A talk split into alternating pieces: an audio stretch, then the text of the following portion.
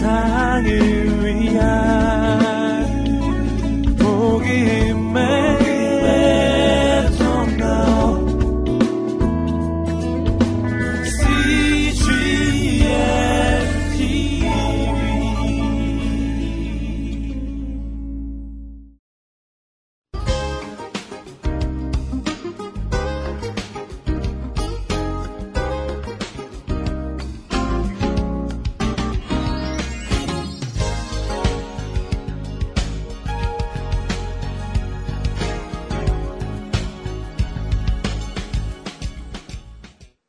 이스라엘의 광야 생활하면은 안개처럼 느꼈던 것을 접으십시오. 이제 뭐냐, 간단해요. V자형이에요. 그냥.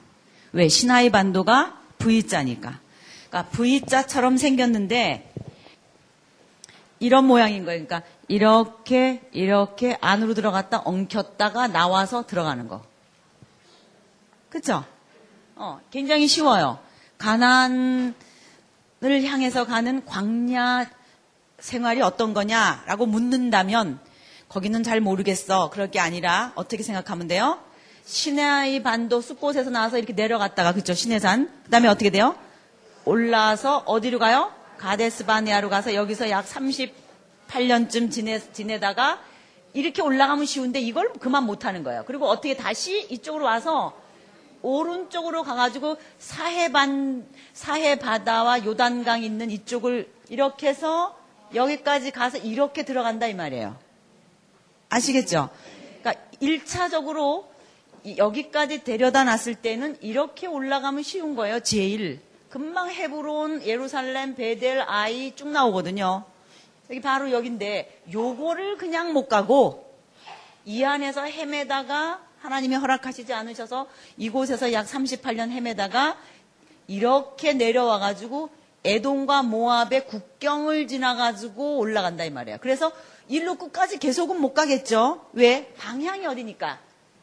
가나안 서쪽이니까 어디선가는 올라가다가 방향을 어디로 꺾어야 돼요? 서쪽으로 꺾어야 되거든요. 그러니까 광야 이스라엘 백성의 여행이라고 하는 라인을 그려봐라. 머릿속에 한번 그려봐라. 그러면 선을 이렇게 생각하면 된다 이 말이에요. 자, 한번 해보세요.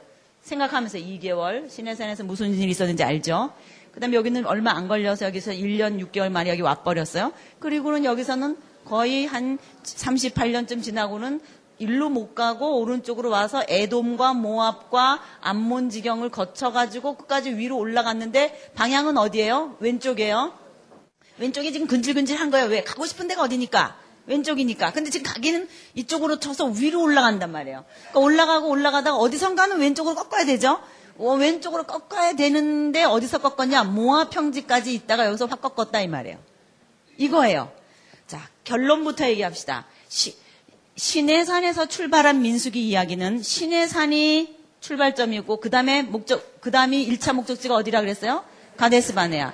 가데스바네아에서 38년쯤 지난 다음에 에돔과 모압을 거쳐서 이 여행길이 이제 스토리로 나오는 거예요, 민수기에. 요 얘기가, 요거가.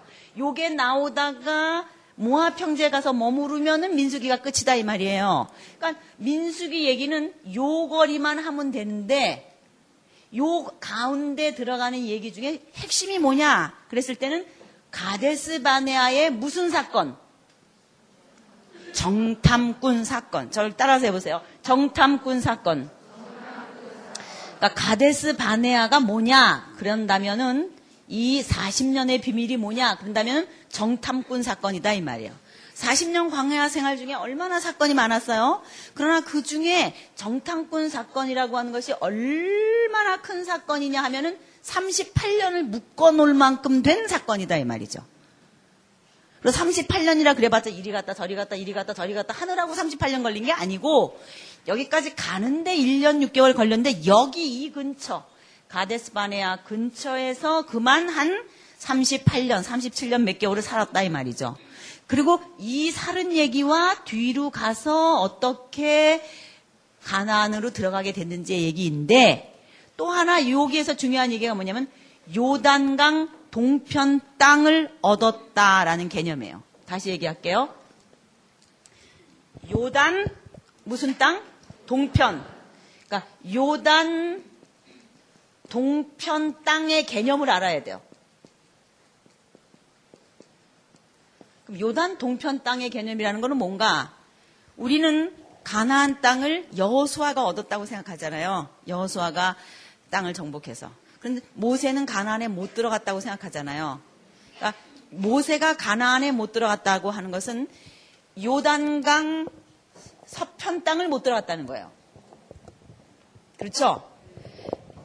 이스라엘 백성이 나누어져서 살게 된 곳은 이 요단강을 중심으로 해서 서쪽 땅이 있고, 또 하나는 요단강 무슨 쪽이 있는 거예요?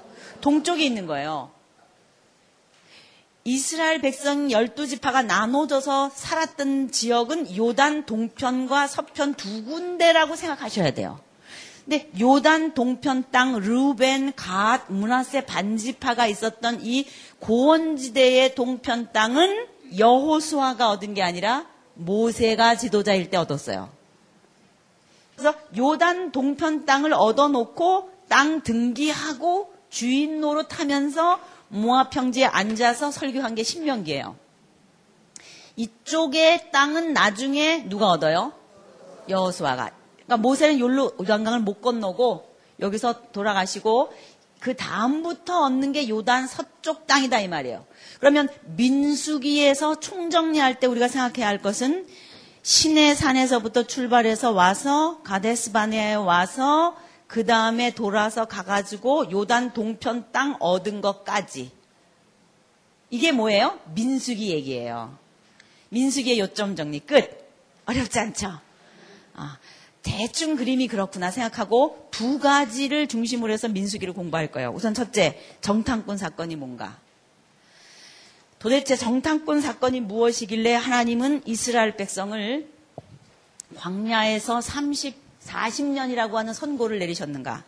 1년 6개월 만에 벌써 그 브엘사바 바로 밑 접경까지 이스라엘 백성을 데리고 가셨으니까 금방 하나님은 이스라엘 백성을 들여보내고 싶었었을 거예요. 그래서 하신 명령이 뭐냐? 시내산을 뜨자마자 가데스바네아에 도착했을 때 하신 명령이에요. 그게 뭐예요? 정탐꾼을 보내라. 이건 너무 선명한 거예요. 그 지점까지 가서 정탐꾼을 보내라 그랬다는 것은 곧 빨리 그 땅을 점령하기를 하나님도 뭐예요?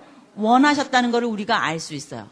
그러면 그 땅을 빨리 들어가서 얻었으면 좋은데 하지 못했던 이유가 뭔가, 이것이 민수기 전체와 그 다음에 우리가 여호수아를 시작할 때 이 책에 있는 대로 비유 포인트가 있어요.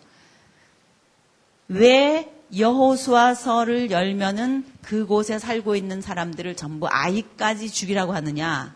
가나안에 살고 있는 어린아이까지 다 죽이라 그러잖아요. 하나님은 굉장히 잔인한 하나님이 돼요.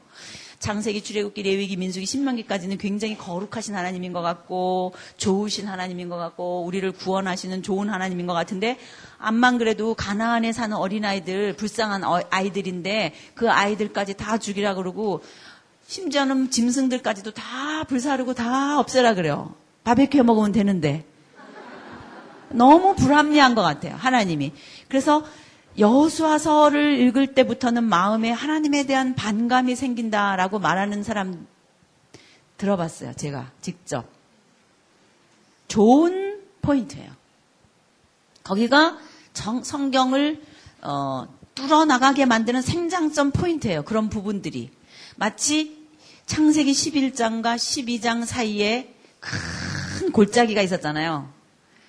그랜드 캐년처럼 아주 큰 골짜기가 있었던 것처럼 이 여호수아서에 들어가려고 하는 이 부분에도 그게 왜 그럴까라고 하는 큰 질문이 우리 속에 있어야 돼요. 왜 하나님은 그러셨어야만 됐는가? 남의 가나안 땅이라 그래서 그곳에 있는 아이들은 귀하지 않은가? 이런 생각이 들잖아요.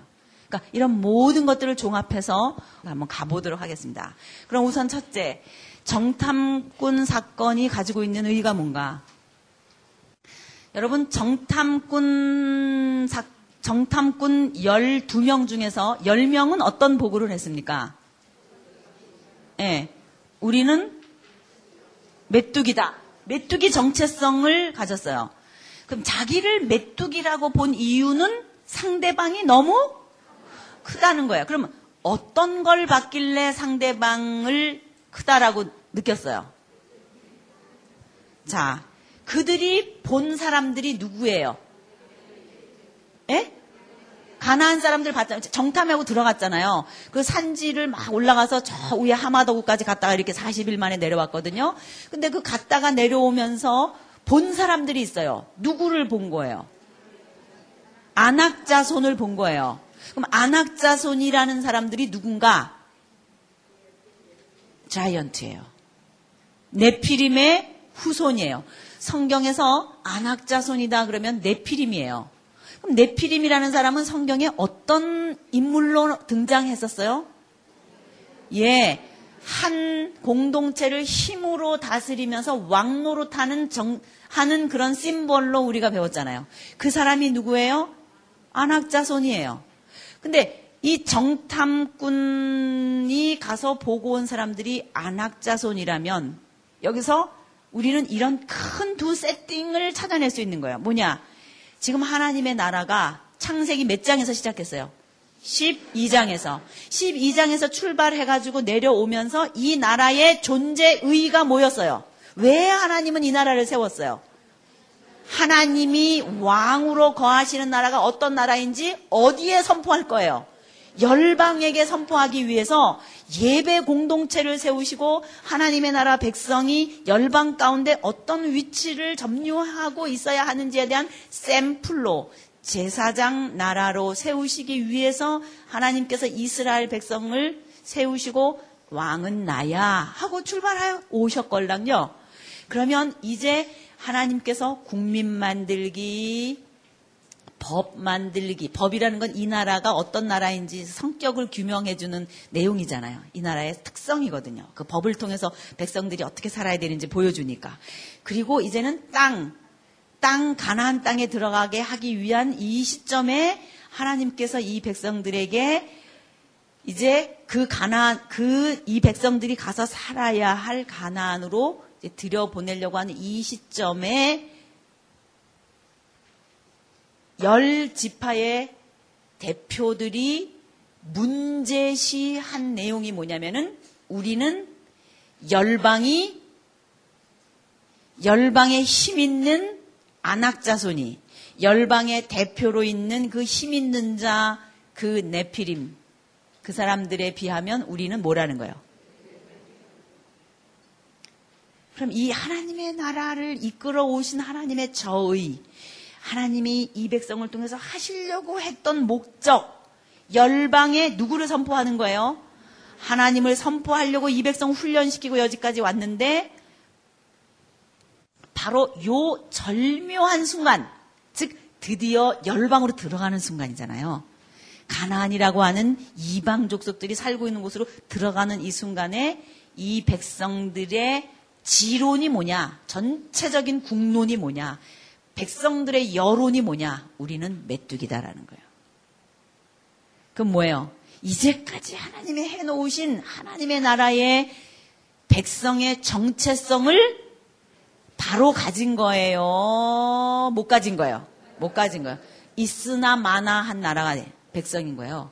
드디어 여기 온 것은 D-Day예요. 이제 이 가데스바네아가 D-Day를 맞이하는 것 같은 장소가 된 거예요. 왜? 네피림을 맞이할 거거든요. 지금 안악자손 그들이 만난 우리 창세기 11장 그리고 6장에서 니므론, 네피림 이런 열방의 왕들, 힘 있는 자들을 드디어 만나는 순간이라고요. 이 순간이. 그런데 딱 만나자마자 여호수아와 갈렙처럼 어떻게 말했어야 돼요? 저들은 우리의 밥이다! 이렇게 해야 되는 거예요. 왜? 이때를 바라고 온 거니까. 근데 그런 게 아니고 어떻게 한 거예요? 우리는 메뚜기 같고 우리는 저들에 비해서 힘이 없고 저들은 너무 장대한 거인이고 저 열방은 아무래도 못 무찔릴 것 같고 저 이슬람은 아무래도 못 무찔릴 것 같고 저 중국은 아무래도 못 무찔릴 것 같고 저 세계 러시아는 아무래도 못 무찔릴 것 같고 저 유럽은 너무 돈 많고 코고쟁이 너무 높아서 안 될 것 같고 저들은 너무나 커서 우리는 하나님의 나라 백성이지만 메뚜기와 같아서 하지 못할 것 같습니다. 그러면 하나님이 뭐라 그러시는 거예요? 나는 메뚜기 하나님이 되고 싶지 않다.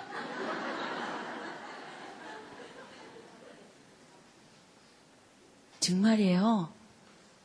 하나님이 어떻게 하셨냐면요. 이제까지 뭐 만나를 한 호멜 거두라 그랬는데 두 호멜을 거뒀다든지 뭐 형제 간에 좀 싸웠다든지 뭐 이런 거는 그냥 뭐 또 조금 벌도 주고 뭐도 하고 이랬어요. 근데 아 우리는 메뚜기다. 이러는 그 대답에 대해서는 하나님이 무슨 의식을 느끼냐면은 하나님의 나라의 존재가 흔들리는구나. 하나님의 나라라고 하는 뿌리가 흔들려가지고 이놈의 나라는 있어도 안 될 나라구나. 이런 생각이 나게 하신 거예요. 그게 왜? 이 나라의 존재의 의의를 모르고 온 거니까. 그럼 이 나라의 존재의 의의라고 하는 게 언제 밝혀졌댔어요? 이 나라가 어떤 나라인지 하나님이 이스라엘 백성들에게 그거 처음 나라 시작할 때 말해줬어요? 안 해줬어요? 어디서 해줬어요? 모르잖아요. 이봐요. 내가 요거를 물어보려고 말 안 하고 왔거든요. 이러니까 이스라엘 백성들도 자기네가 왜 여기까지 왔는지도 몰라. 왜 교회에 다니는지도 모르고 왜 하나님을 믿는지도 모르고 교회 와서 복이나 받는 줄 알고 그냥 그러는 줄 안다 이 말이에요. 복만 한단 말이에요. 옛날 축복성에 무슨 성에 뭐 그것만 좋아한단 말이에요. 창세기 12장으로 다시 가보세요. 근데 요럴 줄 알고 거기를 안 읽었어요. 창세기 12장을 가보세요. 거기에 보면 이 나라를 세우시는 하나님의 비전이 있어요. 하나님이 뭐 때문에 그 많은 나라 가운데 또 이 한 나라를 세우시는가라고 하는 분명한 하나님의 의지가 담겨져 있어요. 이 의지는 아브라함을 통해서 이 백성들에게 전수되어 내려와야만 하는 하나님의 이 나라 세우시는 목적이죠. 자, 몇 절이에요? 2절 다 같이 읽어보겠습니다. 시작. 내가 너로 큰 민족을 이루고 네게 복을 주어 네 이름을 창대케 하리니 너는 복의 근원이 될지라. 너를 축복하는 자에게는 내가 축복을 내리고 너를 저주하는 자에게는 내가 저주하리니 땅의 모든 족속이 너를 인하여 복을 얻을 것이니라 하신지라. 우리는 이제 세우시려고 하는 이스라엘이라고 하는 나라를 출발하면서 1절만 좋아해요. 그게 뭔지 알아요? 내가 너로 큰 민족을 이루고 네게 무엇을 주어? 복을 주어. 그 다음에 뭐예요? 내 이름을 창대케 하리니 너는 복의 근원이 될지라. 이런 걸 읽을 때 주여, 아멘, 할렐루야. 주님이 우리 가정을 복주시고 축복해주시고 우리 자손들을 자자손손이 복주시고 창대케 하고 내 이름을 창대케 해서 국회의원도 되고 모두 되고 다 되게 내 이름을 창대케 해준다는 뜻이구나. 주여, 할렐루야. 여기만 좋아하는 거예요. 그 다음 2절. 너를 축복하는 자에게는 내가 복을 내리고 너를 저주하는 자에게는 내가 저주하리니 땅의 모든 족속이 너를 인하여 복을 얻을 것이라. 이건 뭐예요? 네가 나가서 모든 열방 가운데 하나님의 복을, 네가 받은 그 하나님의 복을 어떻게 하라는 거예요? 전파하라는 거예요. 네가 받은 하나님의 복을 열방 가운데 선포하라. 네가 받은 복을 이웃에게 선포하라. 이 2절은 싫은 거예요. 나 복 주는 것까지는 좋은데 남 복 주는 거는 별로 관심이 없는 거예요. 그러니까 2절은 외우기 싫은 거예요. 2절은 시지부지. 나만 복 받으면 좋아. 그것이 이스라엘 백성이 가지고 있는 특이한 정체성, chosen people이에요. 나는 선택된 민족이다. 하나님은 나를 복 주시려고 나를 택하셨다. 나의 하나님. 남의 하나님은 별로 생각이 안 나요. 다 내 하나님만. 이것이 이스라엘 백성의 아주 진짜 문제점이었어요. 이게 어디까지 문제시대요? 나중에 바울이 이방에 복음 전할 때 제일 거리낌이 됐던 게 유대주의였잖아요. 가는 곳곳마다 유대인들이 바울을 괴롭혔잖아요. 예루살렘에서 체포당한 것도 그 사람들이 계속해서 끝나풀을 이어서 바로 이 이스라엘 백성의 존재의의를 바로 하지 못한 것이 이 구약에 나타난 이스라엘 백성의 실패요. 신약에 와서까지도 유다라고 하는 이름으로 왔지만 그것을 바로 해내지 못했고, 그 가운데서 하나님이 새로운 물꼬를 틀어서 예수님을 보내시며 열방을 향할 수 있도록 모든 민족을 제자를 삼아서 열방을 향해 내 백성이 되도록 하는, 본래 하나님이 이 나라를 창세기 12장에서 세웠던 목적대로 해내시고야만은 바울의 열방 행전으로 끝나잖아요, 성경이. 그러니까 이거를 잃지 말고 성경을 읽어야 돼요. 여러분도 지금 뭐 하고 있는 중인지를 잃어버리지 말아야 돼요. 읽어가면서. 그러니까 그거에 초점을 맞추고 생각해 보라고요. 자, 정탐꾼을 보내라 그랬어요. 그러면 이때야말로 이 12지파가 어떻게 생각해야 돼요? 언젠가 했는데 바로 이때구나 하고 정탐을 했어야 된다 이 말이에요. 이제 이 열방에 이 거짓된 종교와 잘못된 문화가 하나님 대신 자리 잡고 있는 이 열방, 하나님의 나라 백성이 최초로 만나는 이 가나안 사람들을 향해서 하나님의 이름을 먼저 선포해야 되는, 드디어 때가 왔구나, 이런 적극적인 생각을 가지고 가나안 정탐을 했었어야 되는데, 갔다 오고 나서 한 말이 뭐라는 거예요? 나는 메뚜기에. 그때 하나님의 반응이 뭐냐면 굉장히 심각한 거였어요. 어떻게 심각했냐? 모세야, 나는 아브라함과의 언약을 파기하고 싶다. 와, 괜히 슬픈 생각 들지 않아요? 아브라함과의 언약, 그럼 우리는 막 가슴이 가득하잖아요. 아브라함의 백성으로 이어지는 하나님의 나라, 내 나라라고 하는 것을 나는 포기하겠다. 그리고 모세야, 네 몸에서 나는 자식으로 다시 내 나라를 세우면 어떻겠니? 이렇게 말씀하셨다고요. 생각나요? 그때 모세가 한 얘기가 뭐예요? 막 엎드리잖아요. 중보하잖아요. 이 굉장히 중요한 장면이에요. 하나님, 그러면은 저 열방들이 자기 백성 이끌어다 다 죽이고 멸살시키고, 모세의 백성을 이끌어가지고 또 몇 년 걸릴지 알지 못하는 이 기간을 지나면은 당신의 이름이 뭐가 됩니까? 열방 가운데. 안 됩니다, 하나님. 그러면서 모세가 하나님의 옷자락을 붙들고 기도하잖아요. 그래서 하나님께서 차선책으로 양보하시면서 내신 대안이, 우리는 메뚜기다라고 말한 정체의식을 가진 사람들은 광야에서 죽어라. 나는 메뚜기들의 하나님이 되고 싶지 않다. 광야에서 1세대가 죽을 동안 기다리겠다. 그래서 38년이에요. 그러면 그 이후 세컨드 제너레이션이 자라나서 민수할 때 20세 이상 되지 않았던 아이들, 그리고 광야에서 응애하고 태어난 자녀들, 걔네들이 소복이 클 동안 가데스 바네아에서 기다려라. 그래서 38년이 거기서 지난다 이 말이에요. 약. 광야의 이스라엘 백성 별로 어렵지 않죠?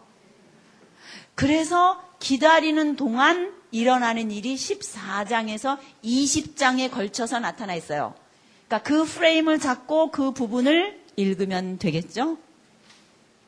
그리고 나서 여러분은 이 부분을 읽을 때, 앞으로 하나님은 이 창출, 민수, 삿사망, 대란의 실제 이스라엘의 역사를 통해 이 하나님의 나라를 끝까지 붙들고 나가시며 하나님의 왕 되심을, 하나님의 킹쉽을, 그 권리를 창조주답게 열방 가운데 주장해 나가고야만은 그 흔적을, 그거를 추적해 나가야 된단 말이에요. 그게 성경 읽기다 이 말이에요. 만약에 그거가 딱 설정이 되면 정말 그런가? 그러면서 흥미진진하게 짠짠짠짠 읽을 수 있을 것 같지 않아요? 읽을 것 같죠? 흐름이 없어서 못 읽었는데, 정말 이 흐름을 따라, 하나님의 나라라고 하는 흐름을 따라 가면 가겠구나, 그런 생각이 조금 들죠? 보따리 좀 챙기시죠. 이제 이 여행을 같이 해야 돼요. 그래서 광야에서 약 37년 몇 개월을 지냅니다. 다행히 가데스바네아가 뭐라 그랬어요? 오아시스. 그 가운데서 물이 있어서 그래도 가축을 키웠던 것 같아요. 그 나중에 요단 동편의 루벤, 갓, 므낫세 반지파는 가축이 많은 지파들이었기 때문에 요단 동편 땅에 머무르고 싶다 그랬어요. 거기가 초원지대였기 때문에. 그래서 그러라 그래요. 그때 가축을 그곳에서 많이 생산한 것 같아요. 그리고 요단 동편 쪽으로 이동해서 가게 돼요. 이제 37, 8년이 다 지났다고 여러분 생각할 수 있겠죠? 그럼 민수기 20장이 지난 거예요. 네. 그러면 그 다음에 방향은 뭐냐면은 요단 동편을 차지하게 되는 경과예요. 그럼 이게 어디서 일어나는 일인가? 에돔, 모압, 암몬이라고 하는 그 주변의 조그마한 소도시 국가를 지나면서 일어나는 일이에요. 근데 이거를 잘 알아야 돼요.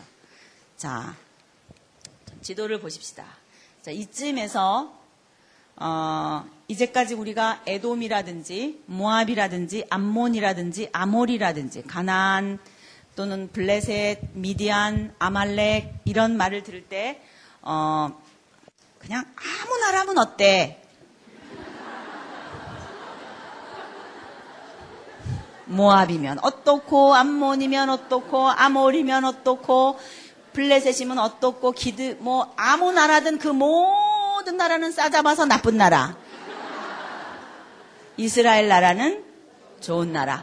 완전히 스테레오 타입이에요. 흑백 논리로만 생각했어요. 그러니까 성경이 재미없는 거예요. 자, 이제 우리는 나라를 하나씩 점령해 나가야 돼요. 그래야 성경에서 모압 그러면 어딘지 탁 지도 속에 보이면서 성경을 읽을 때 입체적으로 읽어진단 말이에요. 많이 공부하신 분들은 알 거예요. 자, 저기 써 있기도 하지만 여기가 어딘지 저기서 구분해 볼 수 있겠죠? 지금 여기가 가데스 바네아쯤 되는 곳이에요. 가데스 바네아에서 직접 일로 올라갔으면 되는데 하나님이 아랏 전투를 통해서 막으셔요. 일로는 못 올라가게 하세요. 그래서 천상 그 다음에 세 번째 이쪽으로 올라가는 길이 블레셋 사람의 길로 가는 길. 이거는 산지길로 올라가는 길, 술 광야길로 가는 길. 그 다음에는 여기 뒤에 아라바만이라고 되어 있는 여기 엘랏이라고 되어 있는 데 있죠. 저기. 그러니까 이 시나이 반도 저 오른쪽 코너 바다 만나는데, 그 바다 만나는 데서부터 시작된 길이 있어요. 그 길이 뭐냐면 킹스웨이, 왕의 대로라는 길이에요. 킹스웨이. 그 킹스웨이는 오른쪽으로 올라가가지고 다마스커스로 올라가는 길이에요. 이렇게 이쪽으로 이렇게 올라가서 이렇게 쭉 타고 올라가다가 위에 올라가면 시리아라고 하는 데가 있고, 얘가 아람이거든요. 아람의 수도 역할을 한 다메섹 들어본 데죠. 그 다마스커스까지 올라가서 다마스커스를 지나서 어디를 가려고 하는 길이냐면은, 자, 지금 여기거든요.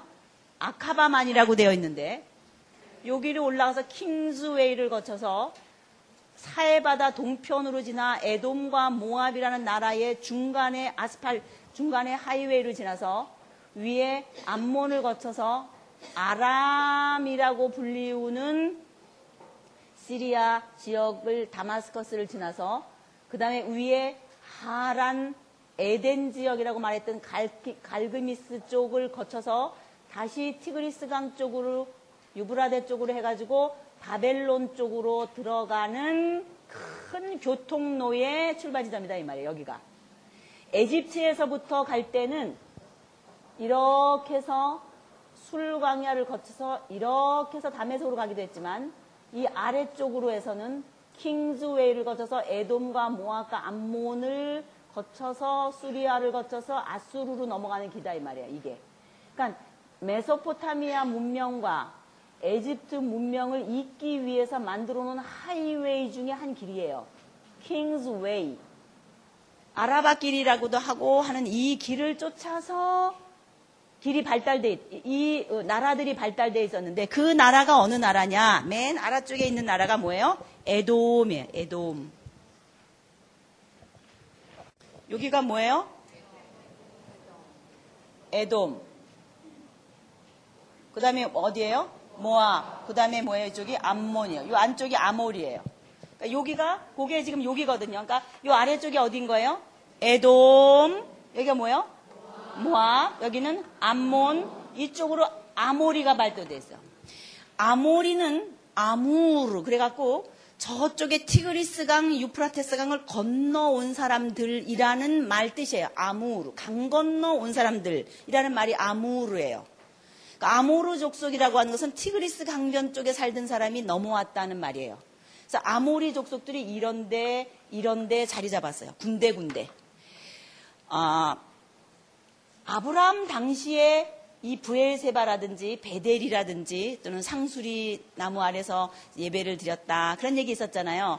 그 해쪽 속에 막벨라 굴을 샀잖아요. 그런 때에도 이 북쪽에 있는 히타이트, 그러니까 터키족이 있었던 그 히타이트족이 내려와서도 점령했기도 했었고, 또는 아무르라고 하는 티그리스강 쪽의 사람들이 와서도 이미 그때도 자리 잡고 있었어요. BC 3000년대의 청동기 문화를 지나고 BC 2000년대의 아브라함 시대 때에는 이미 3000년 전에 아주 큰 가나안의 문화가 이미 지나갔을 때예요. 그리고 그 이후에 함무라비 이런 것들이 일어나는 때인데, 그만큼 여기에 이쪽 티그리스강 메소포타미아 쪽에서 이주해온 문명들이 자리 잡고 시작하는 거다 이거죠. 이쪽에 메소포타미아 문명 쪽에 살던 사람이 어디로 이주해 간가요? 아모르, 강 건너가서 이쪽으로 이동들 하면서 여기에 자리 잡기도 했어요. 이 북쪽에서 내려온 해족속이라든지 이런 사람들이 자리 잡고 됐어요. 그러니까 해족속은 철기 문명의 선두자예요. 그래서 해족속은 철병거의 선수들이에요. 무기를 철로 제재해가지고 많이 만들어서 썼어요. 그래서 철병거를 가지고 있는 사람인데 산지에 살고 있으면서 나름대로 해쪽 속에 그 위험을 드러냈어요. 이런 곳이 이 가나안 땅이에요. 자, 지금 현재 우리가 가려고 하는 이스라엘 백성이 이제 가려고 하는 곳이 여기 에돔, 모압, 암몬 이렇게 있는데, 지금 현재 우리가 알고 있었던 큰 나라들이 어느 나라냐면은 우선 에집트 있었죠. 이쪽에 에집트. 그리고 아말렉. 그러면 이제 생각나요? 뭘 말하는지? 아말렉? 아까 말했잖아요. 제가 아말렉. 베두인이라 그랬잖아요. 떠돌이 하면서 양치는 종족들이 모여서 이동하면서 살았던 사람들. 그 아말렉이 살았던 지역이 시내반도 저 왼쪽이라 그랬잖아요. 미디안 그러면 생각나요? 네, 생각나요. 이제 에돔 그러도 생각나야 돼요. 에돔. 여기. 외우기 쉽다 그랬죠? 어떻게 외우라 그랬어요? 제 입을 따라서 해보세요. 에돔. 고대로. 모압. 암몬. 이렇게. 되게 쉽잖아요. 자, 해보세요. 에돔. 모압. 암몬. 이쪽에 아모리. 이렇게. 근데 에돔이 생각한다면 어떻게 해요? 에집트를 생각해봐요. 에집트는 생각나잖아요. 이쪽에 있었으니까. 에집트, 에돔, 모압, 암몬, 아모리 이렇게. 지금 가야 할 길이 어디냐? 이쪽으로 못 올라가고 아라바길, 즉 킹스웨이를 거쳐서 가고 싶었어요. 모세가. 그러니까 누구 보고 길 좀 건너가게 해달라고 말해야 될까요? 에돔 왕한테. 그래서 에돔왕한테 사신을 보내서 사절단을 보내서 우리가 지나가겠다고 말하는 대목들이 이제 그 뒤에 나오는 거예요. 얼마나 재밌는데요. 우리가 가다가 무화과도 안 따먹고 포도도 안 따먹고 물은 먹을 때 돈 내고 먹고 우리가 딱 킹즈웨이로만 쫙 우리 민족 이동하겠다. 양쪽을 보지도 않겠다. 떨어진 것도 안 먹겠다. 아주 계약을 딱 해가지고 사절단을 보낸단 말이에요. 그런데 에돔왕이 뭐라 그래요? No, 안 돼. 하나님이 싸우지 말라 그랬어요. 그래서 에돔의 광야길을 거쳐서 가야 되기 때문에 킹즈웨이로 직접 막 가고 밑으로 다시 엘라스로 내려오는 거예요. 그래서 저 밑으로 내려온 거예요. 에돔이 저 위에 있잖아요. 그냥 샥 오른쪽으로 가면은 금방 에돔 모압 쫙 갈 수 있는데 길을 안 내주니까 에돔의 국경 맨 가상위로 내려왔다가 올라가는 거예요. 그러니까 여기 가면서 뱀이 나온 거예요. 뱀이. 불뱀. 이 길을 쫓아서 에돔을 지나 그 다음에 모압을 거쳐서 모압도 또 길을 안 내줬어요. 그래서 국경 가상이를 돌아서 해가지고 이제 올라갔어요. 그러다가 그 다음에 있는 아모리하고는 비껴가야 돼요. 천상 서쪽으로 가야 되니까 뚫고 가야 돼요. 정답은 뚫고 가야 돼요. 2번이에요. 그래서 할 수 없이 이번에는 어떻게 해야 돼요? 댐빌려면 댐벼. 그리고 아모리가 칼을 쫙 뺐을 때 모세가 어떻게 생각해요? 나도 할 수 없다. 딸게 된 거예요. 그래가지고 그래가지고 싸운 게 그 유명한 아모리 족속과의 싸움이에요. 여러분 시를 읽을 때 시온왕 옥을 이기신 하나님을 찬송할지어다. 시온왕을 이기신 하나님, 바산왕 옥을 이기신 하나님 이런 것처럼 여러분 들어본 적 있어요? 그게 얼마나 기특한지 노래를 부른 거예요. 이긴 게 기특해서. 이야 우리가 아모리를 이기다니. 이 아모리 백성 연합군을 이기다니 그래갖고 막 너무 신나가지고 이겨갖고 너무 좋아서 부른 노래가 그 유명한 승전가예요. 그때 노래를 지어서 부른 거예요. 미리암도 홍해를 건너고 나서 노래를 불렀지만 그때 노래를 부른 거예요. 그래갖고 모압 지경에 그 온 땅을 다 차지하고서는 막 너무 좋아가지고 얼마나 신이 났겠어요. 그러니까 요단 동편 땅은 길 안 비껴줘가지고 어부지리로 얻은 것 같은데 하나님의 섭리 가운데 얻은 땅이에요. 누가 얻은 땅이에요? 모세가. 그래서 이 땅을 얻어가지고 그래도 다 이제까지 그 가져왔던 짐들 내려놓고 텐트 치고 넓은데 자리 잡아갖고 다 군데군데 텐트 치고서는 다 앉아 있었어요. 근데 거기서 사건이 생겼어요. 무슨 사건이 생겼냐? 모압의 왕 발락 이라고 하는 사람이 가슴이 두근거리는 거예요. 어떻게?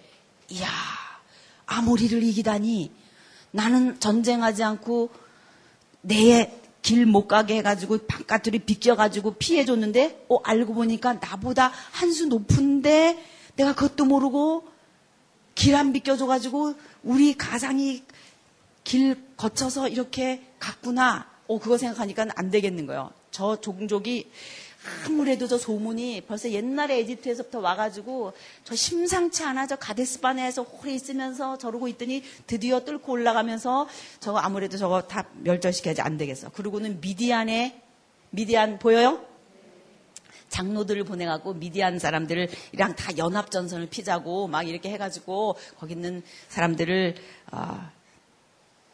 다 동원해갖고 모세의 그 무리들을 우리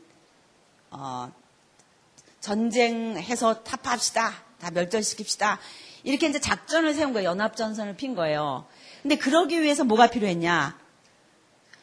당시 유명한 술사였던 전쟁을 할 때 꼭 그 점쟁이한테 가서 말하면은 영락없이 쪽집게로 승리하게 해주는 뜨는 술사가 있었는데 그 사람이 발람이었어요.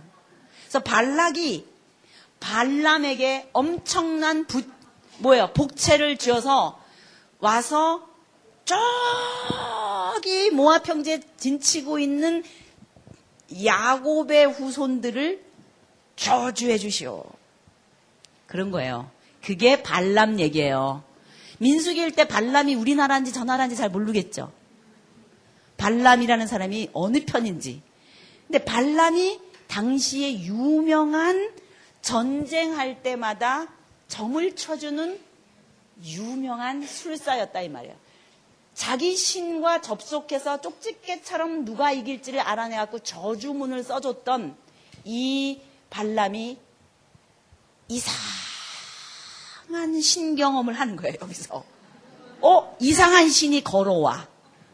근데 그 신이 누구 신이에요? 야곱의 신인 거예요. 걸어오는데 이전에 자기 신과 접속해가지고 신들려서 이렇게 누가 이길지 알아맞히고 막 이랬던 거랑은 다른 거예요. 그러면서 자기가 하려고 하는 대로 안 돼. 이게 왜 이렇게 안 될까? 마술이 안 걸리네. 하는 이야기가 그 이야기예요. 그러면 출애굽의 마지막 거의 이 모압 지경에 왔을 이때에 이제 조금만 지나면 어디를 들어가요? 가나안 서쪽으로 들어가는 이 지점에서 무슨 사건이 일어나는가? 당시 그 당시 열방의 종교, 그 당시 이방 국가들이 섬겼던 신, 그들은 어떤 삶을 살고 있었는지를 보여주는 샘플처럼 뜨는 사람이 누군 거예요? 발람인 거예요. 발람이 그 당시에 뭐니까? 제사장 같은 사람이니까, 술사니까. 당시에 종교계를 휩쓸고 있었던 사람이니까 그 사람과 접촉하는 장면이 발람 사건이에요. 여러 장에 걸쳐서 나와 있습니다. 민수기 끝에. 그렇죠? 왜 이 이야기가 이렇게 많이 나올까? 굉장히 중요한 거예요. 드디어 이제 가나안 땅에 들어가서 이스라엘 백성이 접해야 되는 가나안 종교가 무엇인지를 일면 보여주는 하나의 예예요. 그게. 이제까지 이방 사람들은 어떻게 그들의 신을 섬겼는지 말해주는 거예요. 우리는 선악과 사건 이후 하나님의 왕되심을 거부하고 출발한 인류가 어떤 종교를 만들어가면서 살 건지에 대해서 네 가지를 살짝 얘기하면서 지나왔죠. 그런 것들이 그들의 문화와 종교의 내용이 되어서 이제껏 쭉 흘러내려오다가 드디어 이 가나안의 이스라엘 백성이 들어가서 세상, 가인계열, 열방을 점령하게 하는 이 시점에서 열방의 정체를, 얼굴을 보여주는 거예요. 가나안이 어떻게 생겼는지, 열방은 어떻게 사는 것인지, 이방 사람들은 어떤 신들을 섬기는 건지를 보여주면서 이 사건을 연결시켜 주는 거예요. 또 여기서 우리가 생각할 것이 뭐냐?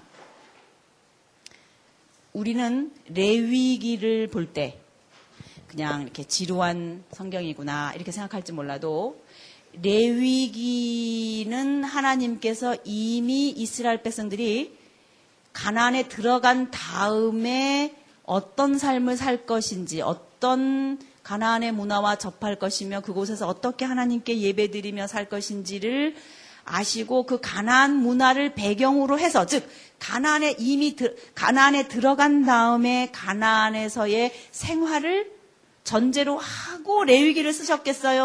아니면 광야 생활 동안만을 쓰셨겠어요? 예, 이미 미리 보시는 거예요. 하나님은. 그러니까 여러분도 하나님의 퍼스펙티브에 서 있어야 돼요. 하나님은 지금 출애굽한 이스라엘 백성에게 시내산에서 법을 주시거든요. 이제 가나안에 들어가면 어떻게 살아라. 너희들이 들어갈 땅은 이런 땅이다. 가나안의 문화는 이런 것이다. 그런 거를 하나님께서 다 아시고 쓰신 거잖아요. 그 아시고 쓴 흔적이 얼마나 정확한지 레위기에 보면 너희들이 들어가서 살 땅은 이런 땅이야. 그곳은 이런 하나님을 섬긴다. 거기서는 이런 신을 섬긴다. 그러면서 그거를 하나하나 조목조목 그거를 가르쳐줘 가심에 이렇게 기록한 내용이 무슨 내용인 거예요? 레위기다 이 말이에요. 그러니까 레위기라고 하는 것이 하나님의 나라 백성이 살아가야 할 율례이지만 법도이지만은 그 법도는 진공 상태에서 나온 게 아니라 이제 가나안에 들어갈 이스라엘 백성이 살아야 할 그 가나안을 배경으로 한 율례다 이 말이에요.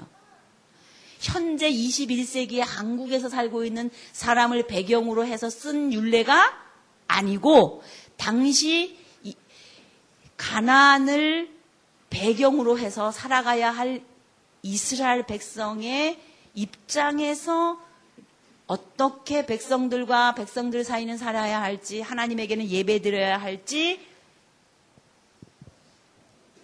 그게 당시 시간과 공간의 세팅이다 이 말이에요. 거기가. 그러니까 하나님께서는 시내산에서 어디를 건너다 보고 계신 거예요? 이미 가나안을 넘겨다 보시고 써준 내용이 뭐예요? 레위기다 이 말이에요.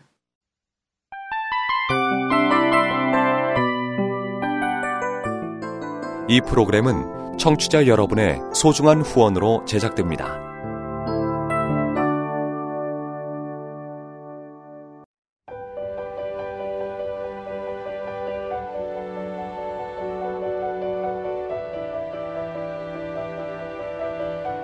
세상에는 수많은 교회들이 있지만 더 깊이 있는 말씀 강해를 찾기 위해 크기로만 교회를 선정하지 않습니다. 보다 좋은 영적 콘텐츠를 더 많이 나누기 위해 방송비를 받지 않습니다.